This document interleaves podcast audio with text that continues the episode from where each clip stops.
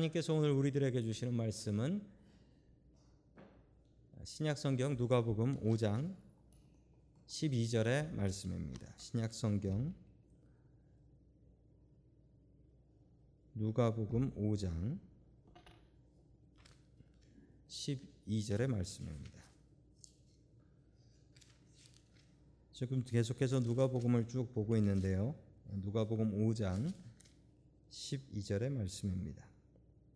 예수께서 한 동네에 계실 때에 온몸에 나병 들린 사람이 있어 예수를 보고 엎드려 구하여 이르되 주여 원하시면 나를 깨끗하게 하실 수 있나이다 하니 아멘. 하나님께서 우리와 함께 하시며 말씀 주심을 감사드립니다. 아멘. 자, 우리 옆에 계신 분들하고 인사 나누겠습니다. 반갑습니다. 아멘.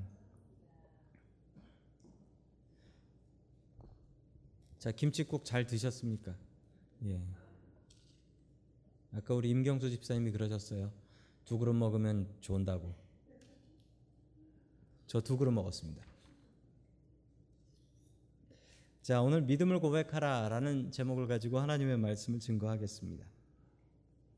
예수님께서는 말씀을 전하실 때 하나님의 말씀만 전하시지 않으셨고 예수님께서는 말씀을 전하실 때 같이 행하셨던 것이 있는데 병 고치는 일을 하셨습니다. 여러분들도 잘 기억하실 것입니다. 병을 고치시며 말씀을 전하셨어요. 이 말씀을 전하시면서 병을 고치시게 되면 저 말씀이 정말일까라고 의심을 하다가도 이병 고치는 걸 딱 보면 이야 저 말씀이 진짜구나라는 것을 알게 되었다라는 것이죠. 때로는 말씀은 듣고 싶지도 않았던 사람들이 병 고치러 왔다가 말씀 듣고 구원받은 사람들도 있었습니다. 성경에 병자들을 고친 이야기는 너무나 수도 없이 많습니다. 그 중에 우리 누가복음에 병자에 대한 이야기들이 나오는데 이 누가복음의 환자의 이야기는 조금 다릅니다. 왜 다르냐면요. 이 누가 누가라는 사람이 의사였기 때문에 다릅니다. 의사였기 때문에 환자들을 바라보는 눈이 달랐던 것이죠. 그래서 누가는 이 환자들에 대한 이야기를 모아놨는데 누가복음 5장에 이 환자 두 명의 이야기가 연달아서 나오고 있습니다. 이들은 무엇이 달랐을까요? 첫 번째 하나님께서 우리들에게 주시는 말씀은 믿음을 고백하라라는 말씀입니다. 믿음을 고백하라. 여러분 우리 예배 시간에 예배 시간에 사도신경이라는 걸 시작하고 예배를 합니다. 저희 교회는 뭐 드리는 예배들은 모두 다 사도신경으로 예배를 시작합니다. 전능하사 천지를 만드신 하나님 아버지를 내가 믿사오며 이렇게 시작하죠. 그런데 여러분이 사도신경이 한국에 가봤더니 달라요. 새로 나온 그 새 버전 새 버전으로 된 사도신경을 외우는데 저도 목사지만 가서 아주 익숙하지 않더라고요. 이게 어떻게 외우냐면 나는 무엇 무엇 무엇을 믿습니다. 이렇게 외워요. 나는 무엇 무엇 무엇을 믿습니다. 그리고 굳이 그것을 다들 외우시긴 하던데 못 외우면 화면 보고 따라 읽습니다. 왜냐하면 우리가 하는 신앙 고백이라는 건 우리가 믿는 것을 고백하는 거예요. 여러분 사도신경을 외우시면서 내가 이것을 믿고 이것을 믿고 이것을 믿는구나라는 것을 알면서 외우시는 분 얼마나 계세요? 그냥 뜻도 모르고 의미도 모르면서 주문을 외우듯이 그냥 외우는 사도신경이 될 때가 너무나 많이 있습니다. 말 그대로 신앙 고백은요, 우리의 신앙을 고백하는 겁니다. 우리가 무엇을 믿는지. 우리의 믿음은 고백해야지 더 커집니다. 고백해야 더 커져요. 오늘 이야기에 보면 어느 나병 환자가 나옵니다. 우리 나병 환자 이야기 누가복음 5장 12절 같이 보겠습니다. 시작.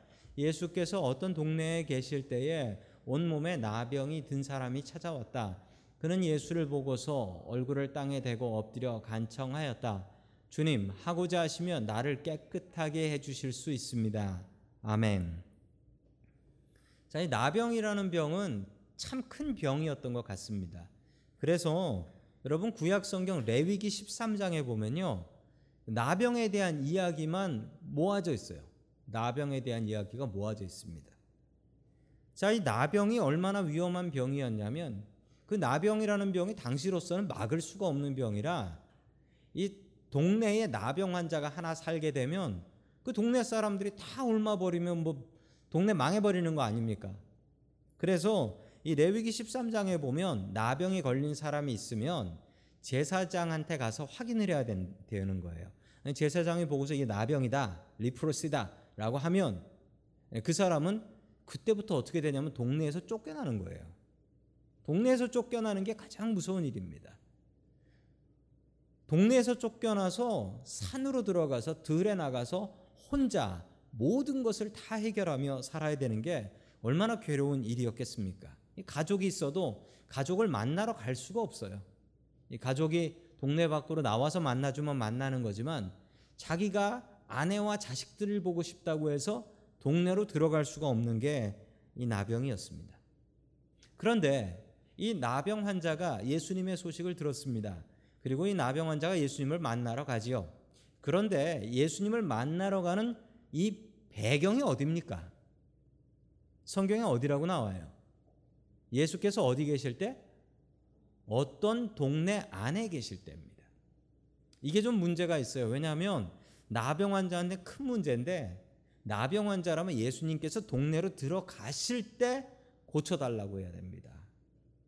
왜냐하면 나병 환자가 동네에 들어가게 되면 동네에서는 어떻게 하냐면 쫓는데 이 나병 환자를 쫓을 방법이 뭐 가까이 있으면 작대기로 때려서 내쫓든지 아니면 돌을 집어 던져서 돌을 던져서 쫓아내든지 그래서 뭐 우리 어릴 적에도 뭐 그런 얘기들이 있었어요. 전 직접 보진 못했지만 그 뭐 어머니 아버지께서 해주셨던 말씀이 동네에 그 나병 환자 들어오면 돌 던졌다, 돌 던졌다, 나가라고 보기 흉하다고 그리고 전염되니까 빨리 나가라고 그렇게 돌을 던졌다라고 합니다.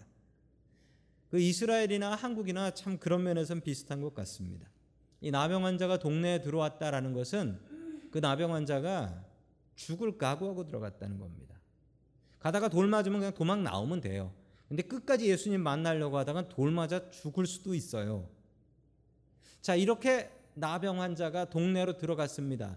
어떻게 갔는지 모릅니다. 가다가 돌을 몇 대를 맞았는지는 알 수는 없습니다. 자, 그 사람이 예수님께 가서 했던 말이 무엇입니까? 자, 우리 한번 그 다운편에 있는 말만 읽어보지요. 같이 읽습니다. 시작. 주님 하고자 하시면 나를 깨끗하게 해 주실 수 있습니다. 아멘. 이렇게 얘기했던 거예요. 이게 믿음입니다.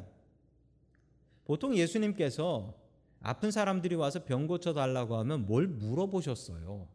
뭘 물어보셨죠? 네가 나을 줄 믿느냐? 이 믿느냐 이건 물어보셨어요. 꼭 물어보셨어요. 그런데 이 나병 환자한테 물어보지 않습니다. 물어볼 필요가 없죠. 왜 물어볼 필요가 없습니까?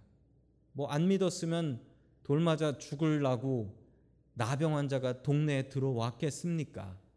그리고 이 하는 이야기 좀 보십시오. 주님, 하시고자 하시면 하실 수 있습니다. 이 나병 환자의 마음 속에 무엇이 있습니까? 아주 큰 믿음이 있습니다. 주님께서 못 하실 게 없다. 하시려고 마음 먹으면 무조건 된다라는 겁니다.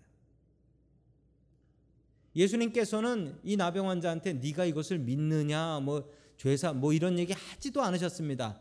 그냥 네 병이 나았다. 네 병이 나았다.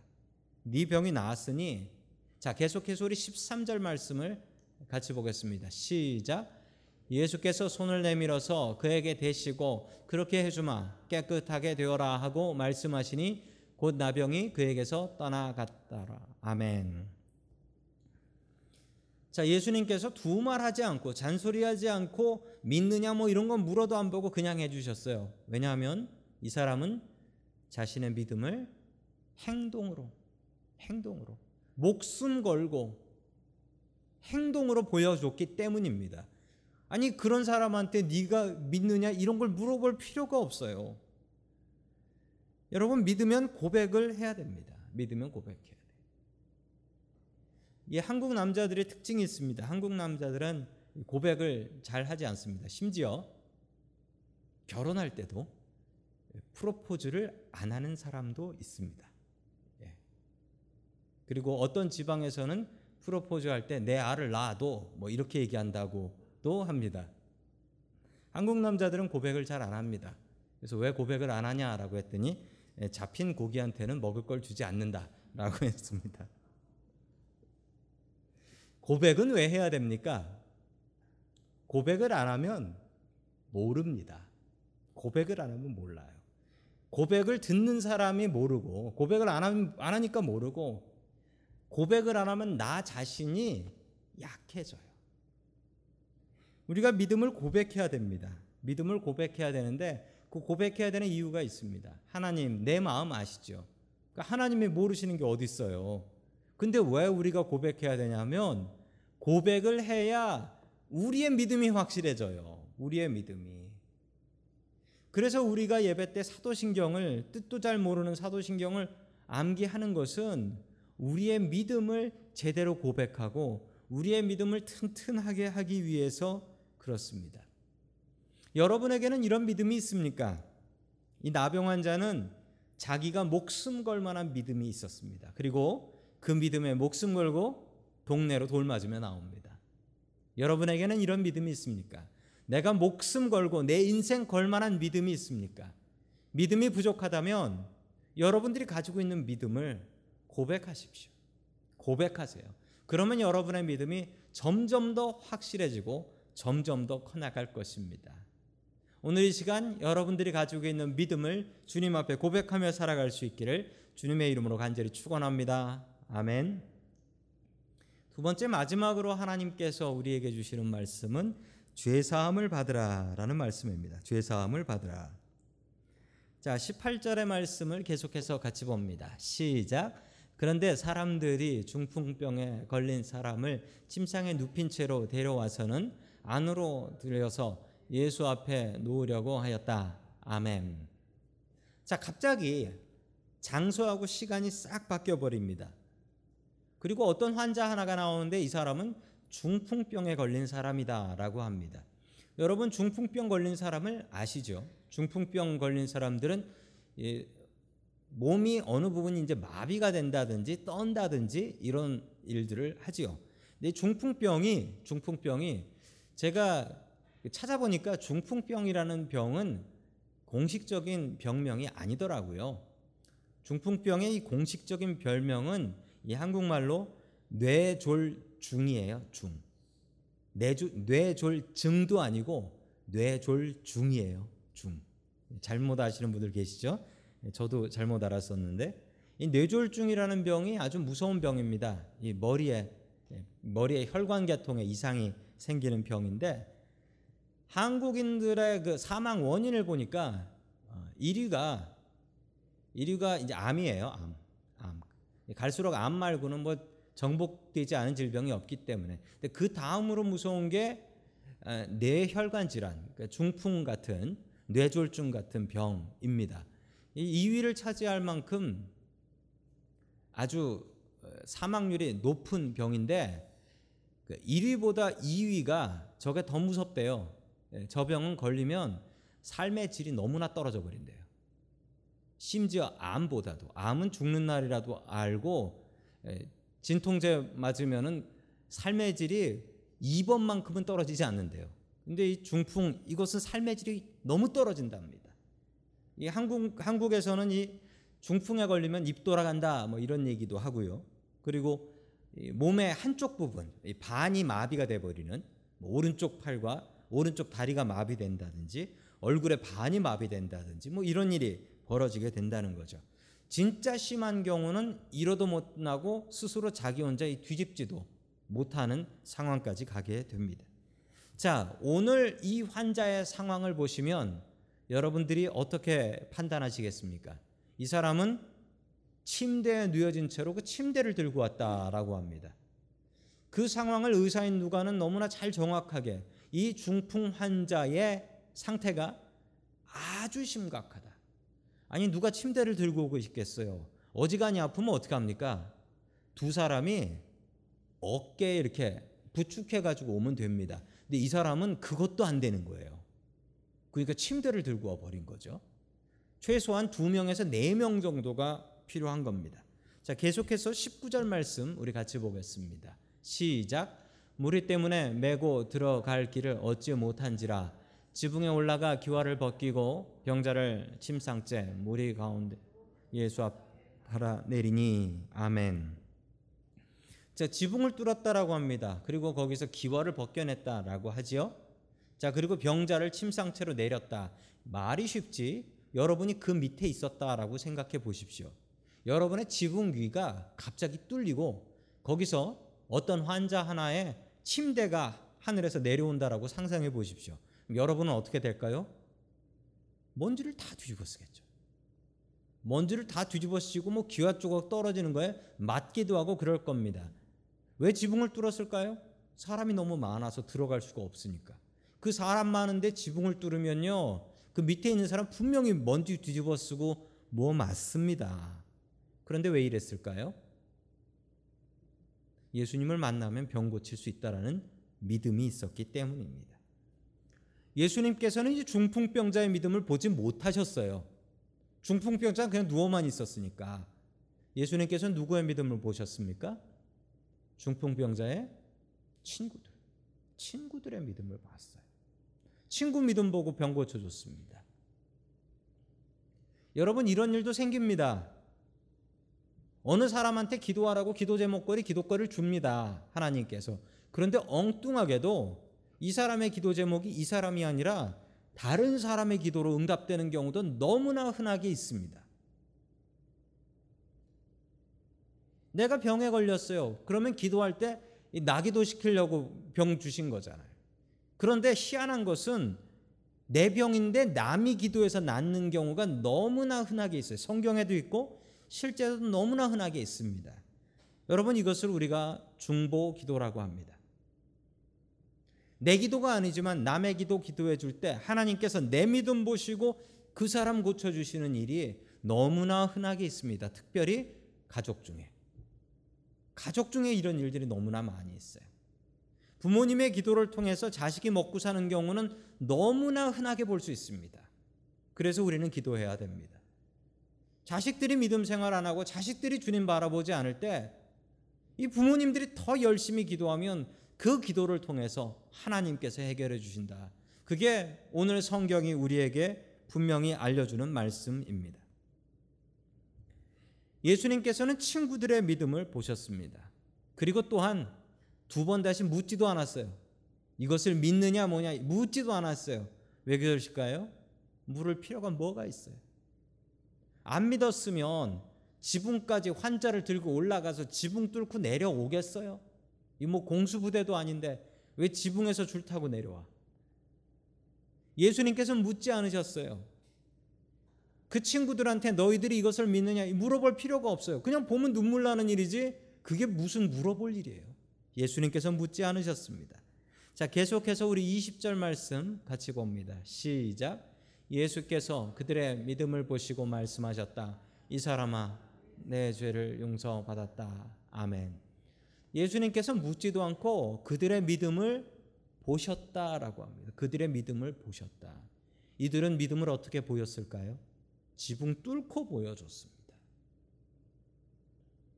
여러분, 우리도 주님 앞에 믿음을 고백도 해야 되지만 우리의 믿음을 보여드려야 됩니다.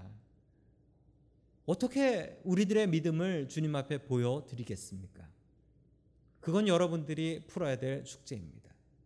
여러분들이 가지고 있는 믿음을 주님 앞에 보여 드리셔야 됩니다. 그때 예수님께서 말씀하셨습니다. 이 사람아, 이 사람은 그 친구들이 아니라 거기 누워 있는 중풍병자입니다. 그 중풍병자에게 이 사람아, 뇌 죄가 용서받았다라고 말씀해 주셨습니다. 환자들이 아픈 환자들의 마음 속에 이런 마음이 있습니다. 잠깐 아픈 사람 말고 뭐 감기 걸렸다가 뭐 낫는 이런 사람 말고 큰 병에 걸린 사람들은 마음 속에 어떤 마음이 있냐면 내가 무슨 죄를 졌길래 라는 마음이 있습니다. 특별히 자녀가 아픈 경우에 자녀가 아파서 어렸을 때부터 뭐 평생 동안 가는 병을 자녀가 가지고 있을 때 장애가 있을 때 그때 부모들이 갖는 첫 번째 마음은 하나님, 내가 뭘 잘못했습니까? 라는 죄의 고백, 이 죄책감이 듭니다. 그래서 장애 아를, 장애 자녀를 가지고 있는 부모들은 평생 그 장애보다도 괴로운 죄책감에 눌려 삽니다. 내가 무슨 죄를 졌길래 내 자식이 이런 벌을 받는가? 죄책감에 눌려 살아요. 사탄은 우리에게 죄책감이라는 것을 줍니다. 죄책감. 이건 누구한테 용서도 못 받는 죄책감이에요. 내가 누구한테 잘못한 게 있으면 그 사람한테 가서 빌지요. 근데 그 사람한테 빌 사람도 없는 죄책감이에요, 이건. 미쳐요. 그러나 주님께 우리가 주님 앞에 나갈 때 주님께서 분명히 우리에게 약속해 주시는 게 있습니다. 죄 용서함입니다. 이 중풍병자 평생 동안 누워서 살아야 됐던 이 중풍병자의 마음속에 무엇이 있었냐면 죄책감이 있었습니다. 사람들이 손가락질하며 너는 무슨 죄를 지었길래 이러고 사냐? 라는 손가락질. 그리고 마음속에 생각하기를 내가 그때 그 죄 때문에 이렇게 됐나? 수도 없이 생각하며 내가 그때 그 죄를 지어서 이런 일을 당하나? 이 중풍병자의 몸도 병들었지만 그의 마음도 병들어 있었습니다. 죄책감 때문이었습니다. 저는 분명히 믿습니다. 예수 앞에 나오면 모든 죄가 사해집니다. 우리의 죄에 더욱더 민감해지지만 이 답도 없고 누구한테 가서 용서받을 수도 없는 한도 끝도 없는 이 죄책감, 너는 안 된다는 생각, 주님 앞에 나아가면 이 죄책감을 용서받을 수 있습니다. 주님께서 치료해 주십니다. 저는 분명히 믿고 또한 저는 그 은혜를 경험해 보았습니다. 오늘 여러분 주님 앞에 나아가실 때 주님 내가 갖고 있는 한도 끝도 밑도 없는 용서받을 곳도 없는 이 죄책감 주여 용서하여 주시옵소서 의인으로 칭하여 주시옵소서 죄 용서함 받을 수 있는 저와 여러분들이 될 수 있기를 주님의 이름으로 간절히 축원합니다. 아멘.